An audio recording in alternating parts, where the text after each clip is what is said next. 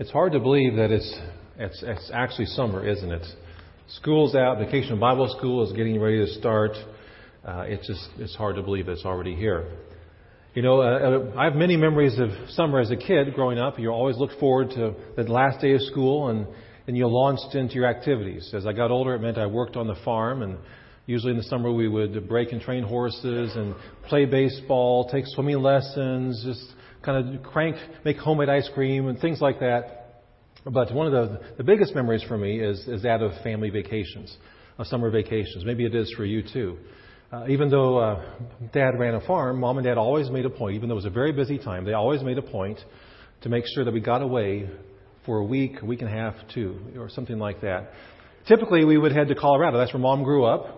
And so we had relatives out there, and it was nice and cool out there. It was kind of a change of pace from July or August in Kansas. So we'd go out there and we'd, we'd camp and hike and fish and visit family and then head back home. Uh, once in a while, though, mom and dad would kind of change things up. One year we went to the Ozarks, which was great, but a little less comfortable camping. Um, we uh, went to Idaho one time to visit an uncle, uh, one of my earliest memories. Um, we went to Illinois one time to visit my uncle, who was a professor at a Christian college and of biology. And one little thing that stuck in my mind was he was always one of those uncles. He had had all sorts of stuffed birds and pelts. And in his lab, he had a rattlesnake, and I got to watch him feed the white mouse to the rattlesnake. That was really cool. Um, maybe kind of morbid, but you know, as a seven, eight-year-old kid, that really left an impact um, that I did not want to be a mouse. So, um, but also we went to Canada one year, one our, our longest trip, and we did some fishing up there, caught a lot of northern pike and whatnot. I think that the reason those family vacations, summer vacations, were so important to me is that you have kind of a shared experience. You know, you have common memories. You spend time together out of your normal environment. And you you just kind of bond in a special way. And so we've tried to continue that with our family. And so typically we'll we'll we'll get away. We'll go to Minnesota where Nancy's from, and we'll visit family. We'll we'll camp or stay in a cabin or fish or whatever. And then we'll often try to get to to Colorado once in a while too. And we've had a couple longer ones. We've gone to the East Coast once and to the, the West Coast another time and stayed at the ocean, which was a, a lot of fun for, for the kids when they were younger because they'd never been there before. Um, today we're starting a new sermon series, as you probably can tell from the bulletin, entitled Summer Vacation. And what we're doing is they're standalone messages, but we're we're kind of continue this theme of, of, of summer travels and trips with together as a family. We're going to be looking at different passages of Scripture, stories in Scripture where God's people were on a journey. And there's lots of them. You know, Old Testament, New Testament. You got Paul's missionary journeys. You have a lot of stuff. Jesus journeying with the disciples. You have a lot of stuff in the Old Testament. And today we're starting with a very familiar story. Maybe one of the first Bible stories that you learn when you're in Sunday school as a kid.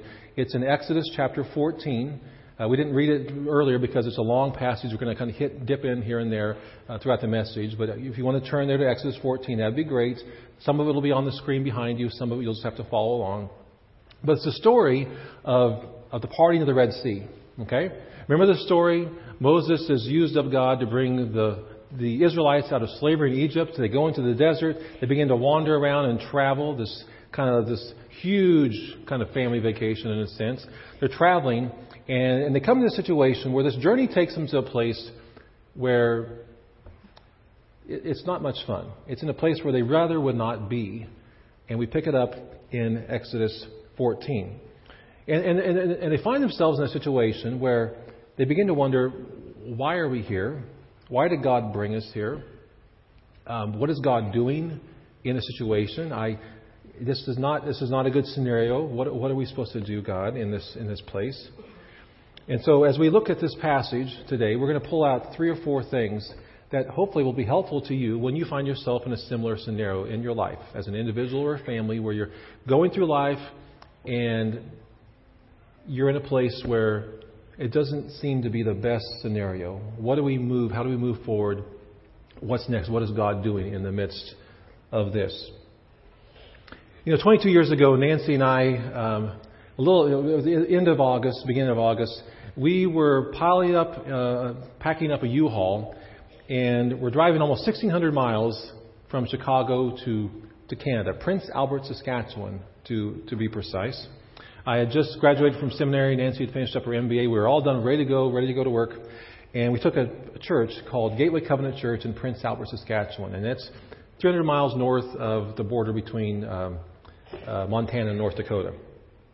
And I distinctly remember uh, the looks on some of my classmates and friends when they asked me the question, why Saskatchewan? Uh, why Saskatchewan? They, they knew that, that I was from Kansas. They knew Nancy was from Minnesota, and there are plenty of churches in those states. And we had interviewed with churches that were close to, fairly close to our homes. And they asked the question, why Saskatchewan? Nothing personal, but why Saskatchewan? Well, it wasn't that we didn't have other options. I mean, we had talked to some other churches. And it wasn't because I'd done something really bad in seminary and we were in exile like Siberia, you know. Uh, even though after a couple of winters we began to wonder uh, if that was actually the case. Um, but it was because we were pretty certain, you know, certain as you can be, that this is where God wanted us to go.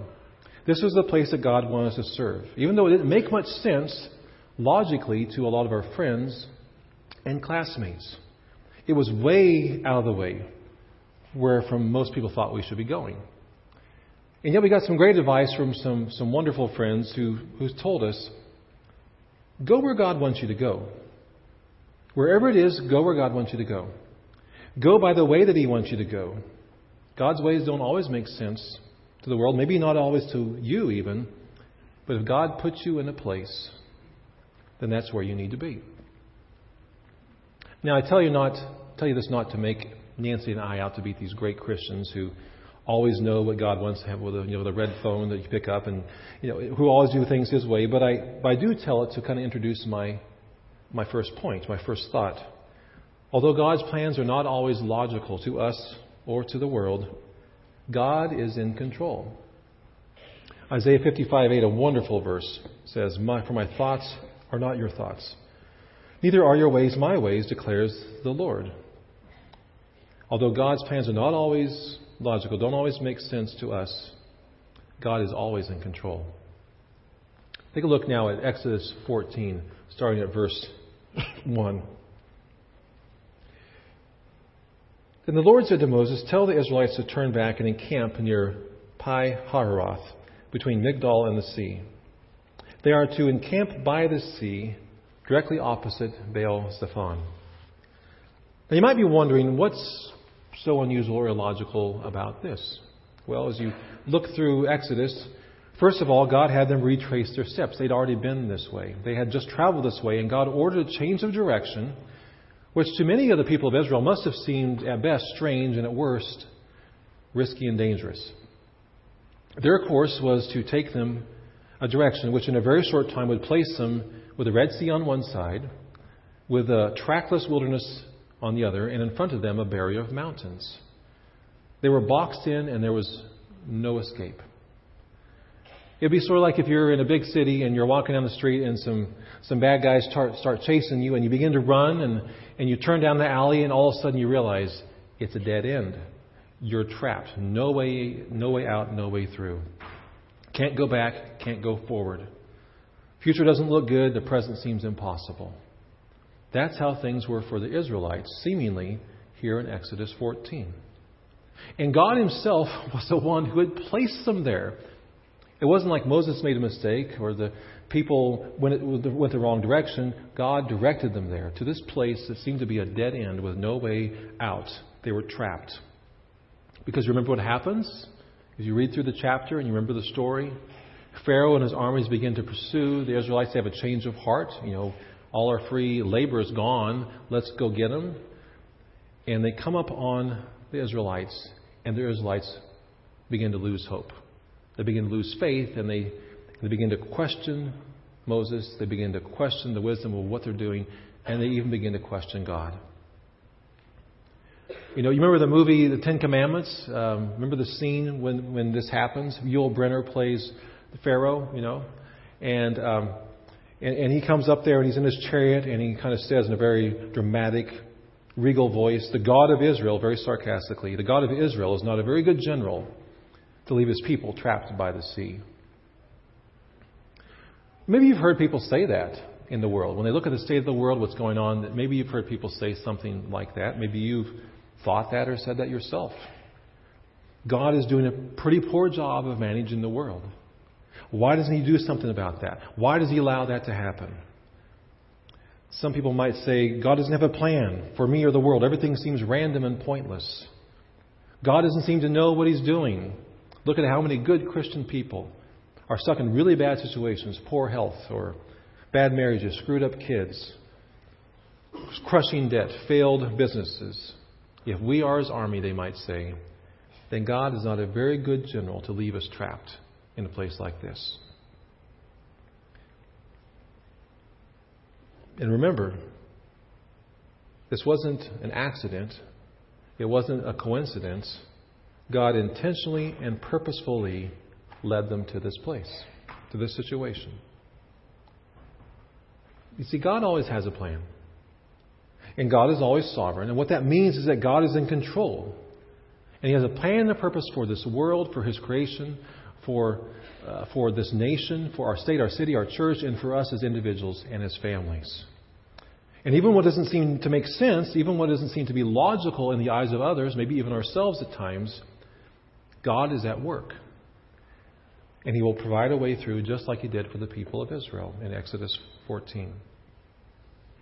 F.B. Meyer puts it has this way. He has some thoughts on this. He says, Often God seems to place his children in positions of profound difficulty, leading them into a wedge from which there is no escape, designing a situation that no human judgment would have permitted had it been previously consulted. The very cloud directs them there. You may be involved, he continues, in a situation like this at this very hour. It does seem perplexing and mysterious to the last degree, but it is perfectly right. The issue will more than justify him who has brought you there. It is a platform for the display of his almighty grace and power. Not only will he deliver you, but in doing so, he will give you a lesson that you will never ever forget. So, something we need to hang on to remember, a perspective we need to have when we find ourselves in our journey through life in a situation that we would rather not be, and we wonder perhaps, what is God doing here? Did he make a mistake? Did, you know, what, what's going on here? Did I take a wrong turn? Remember that although God's plans may not always seem logical, God is always in control. Secondly, although God's plans may surprise us, He Himself is never ever surprised. Psalm 139:16 says, "All the days ordained for me were written in your book, before one of them came to be." God is never surprised because He's omniscient, and that simply means that He knows everything, including knowing how things will end before they ever begin. That's, it's, it's hard for us to grasp, but that's what, that's what God can do and does do. He's able to do that because He's omniscient. Look at verse 3. Pharaoh will think, The Israelites are wandering around the land in confusion, hemmed in by the desert. And I will harden Pharaoh's heart, and he will pursue them. But I will gain glory for myself through Pharaoh and his army, and the Egyptians will know that I am the Lord. So the Israelites did this. When the king of Egypt was told that the people had fled, Pharaoh and his officials changed their minds about them and said, What have we done? We have let the Israelites go and lost their services. So he had his chariot made ready and took his army with him. He took 600 of the best chariots, along with all the other chariots of Egypt, with officers over all of them. The Lord hardened the heart of Pharaoh, king of Egypt, so that he pursued the, Egyptians, the Israelites who were marching out boldly. The Egyptians, all Pharaoh's horses and chariots, horsemen and troops, pursued the Israelites and overtook them as they camped by the sea near Pi Hahiroth, opposite Baal Zephon. As Pharaoh approached, the Israelites, the Israelites looked up, and there were the Egyptians marching after them, and they were terrified and cried out to the Lord. Now, it's easy to come down hard on the Israelites when we hear stories like this. How could they be so blind and so stubborn, right? How could they have such little faith? I mean, after all, these were the same Israelites who had just witnessed the remarkable power and deliverance of God through the plagues. They had seen miracles done. How could they now begin to become fearful and begin to murmur against Him? Now, it's clear in our text that this fear is, is the primary emotion, that they're very afraid, and they begin to give in to that fear, as we're all wont to do at times. Verse 11. They said to Moses, Was it because there were no graves in Egypt that you brought us to the desert to die? What have you done to us by bringing us out of Egypt? Didn't we say to you in Egypt, Leave us alone, let us serve the Egyptians? It would have been better for us to serve the Egyptians than to die in the desert. So the first time that something goes wrong, the first time they're surprised, the first time their circumstances become tough and there seems to be no way out, they turn on Moses and, in essence, they turn on God. You see, their eyes were focused on the problem. Their eyes were focused on the Egyptians, their, on the circumstances. Their eyes were not focused on the Lord. Fear begins to cause them to distort and not believe the truth, to be ruled by doubt rather than by faith. And their statement that it would have been better for them to have served the Egyptians than to die in the wilderness exhibits a remarkably short memory of God's action in their lives. But lest we judge them too harshly, don't we sometimes as believers act as if we regret stepping out in faith when we see what's involved, when God surprises us by putting us in a tough spot, a spot that we really don't want to be in? The psalmist in 106, verses 7 8 says this about the story. Our fathers in Egypt did not understand your, mercy, your wonders. They did not remember the multitude of your mercies, but rebelled by the sea, the Red Sea. Nevertheless, you saved them for your name's sake, that you might make your mighty power known. Now, there are all sorts of things that can cause us to lose trust. We're probably not going to be trapped against the sea with guys in chariots coming after us. But maybe we've gotten a diagnosis and the prognosis isn't real good. Maybe there's not a cure. Maybe we have more month than we do money. Maybe we have a child who refuses to do right. Maybe we have a spouse that we don't feel accepted by and, and they reject us. Maybe we lose our job. Maybe we lose our, our way. But we must remember, regardless of our circumstances, that regardless if we were surprised by them and, and, and fearful, God Himself is not surprised. God has a plan. He, he always has a plan. And you and I may not see it or may not understand it at the time, but God has a plan. We may run in the opposite direction from God's plan, but He still has a plan for us. We can do everything we can to mess up our lives, and we might think God can never do anything with this, but God still has a plan. So, in order to get through the tough times when you journey through life and you find yourself in a scenario that you'd rather not be in, remember that God has a plan, that He's in control, and remember that He is never, ever surprised. And it's His plan it always is going to work out in the end, in His way and in His time. Proverbs 19:21 says this, "People can make all kinds of plans, but only the Lord's plan will happen." Jeremiah 29:11 says, "I know the plans I have for you," declares the Lord, "plans to prosper you and not to harm you, plans to give you a hope and a future." In Psalm 40 verse 5 says, "Your plans for us, O God, are too numerous to list." God's plan for us works even in the difficulties of life. Romans 8:28 We know that in everything God works for the good of those who love him, for those who've been called according to his purpose. Now, that doesn't mean that everything that comes our way in life is good. It doesn't mean that everything people will do to us is good or everything we will do is good. It certainly doesn't mean that, that God causes bad things to happen to us. We do live in a fallen world, and there's consequences to that. And we do live with free will, and there are consequences of that, whether ours or somebody else's choices.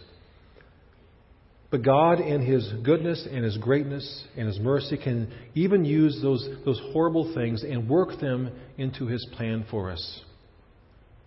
Because God is good, He's able to do that. That's how great and awesome his plan for us is. And so, again, if I'm going to get through tough times, if I'm sort of stuck between a rock and a hard place with no seeming way out, the first thing is I must remember that no matter what's happening, God has a plan, that He's in control, and that He's never ever surprised. Finally, back to our story for a moment before we finish up here and do communion. Back to the story. We'll pick it up in verse 13. So the people have complained, and now Moses speaks, verse 13. Do not be afraid, stand firm, And you will see the deliverance the Lord will bring you today. The Egyptians you see today, you will never see again. The Lord will fight for you. You need only to be still. So Moses shows a lot of faith here. He trusts that God is going to do something that they, they don't understand or see. He speaks this, but then God speaks. Pick it up in verse 15. Then the Lord said to Moses, Why are you crying out to me? Tell the Israelites to move on. Raise your staff, stretch out your hand over the sea to divide the water, so that the Israelites can go through the sea on dry ground. So you see, when we find ourselves in situations, uh, we need to trust in the Lord, we need to listen to Him, and when He says to go, we are to step out in faith and obedience. And, and that's really what faith is about, isn't it? It's, it's trusting in the Lord even when things don't seem to be good or right for us. It's listening to Him, being still and knowing that He's God, but when He speaks, to move, to step out, to take action, not in our own strength, but believing that He will do what He has said He will do, believing that He will make a way, that He will be there for us, that He will deliver, that He will be gracious and move us to the place that He wants us to be next. And so when we find ourselves in a tough spot, after we ask the question, and only after we ask the question, what is God doing? Uh, what, is he, what does He want to do? Then we can ask the question, what does He want me to do?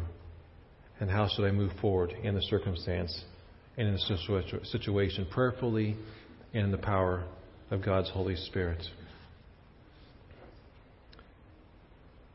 I want to close with a story from, from True Life about a woman named Gladys Aylward.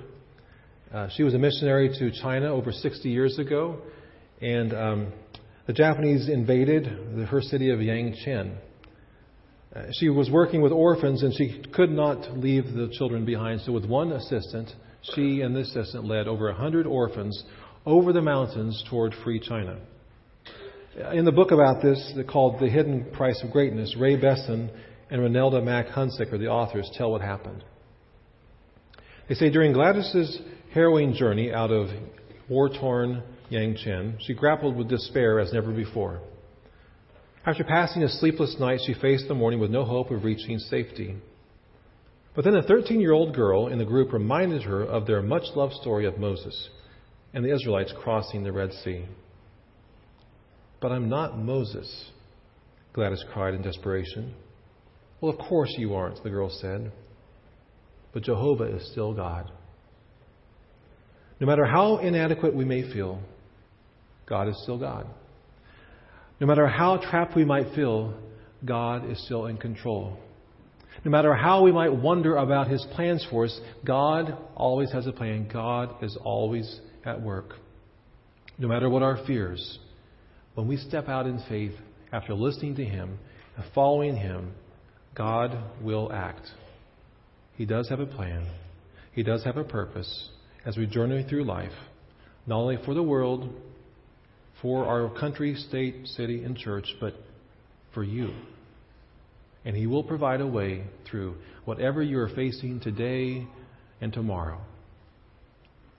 That's God's story. That's God's word to us this morning. Let's pray. Father, we thank you for your word of truth.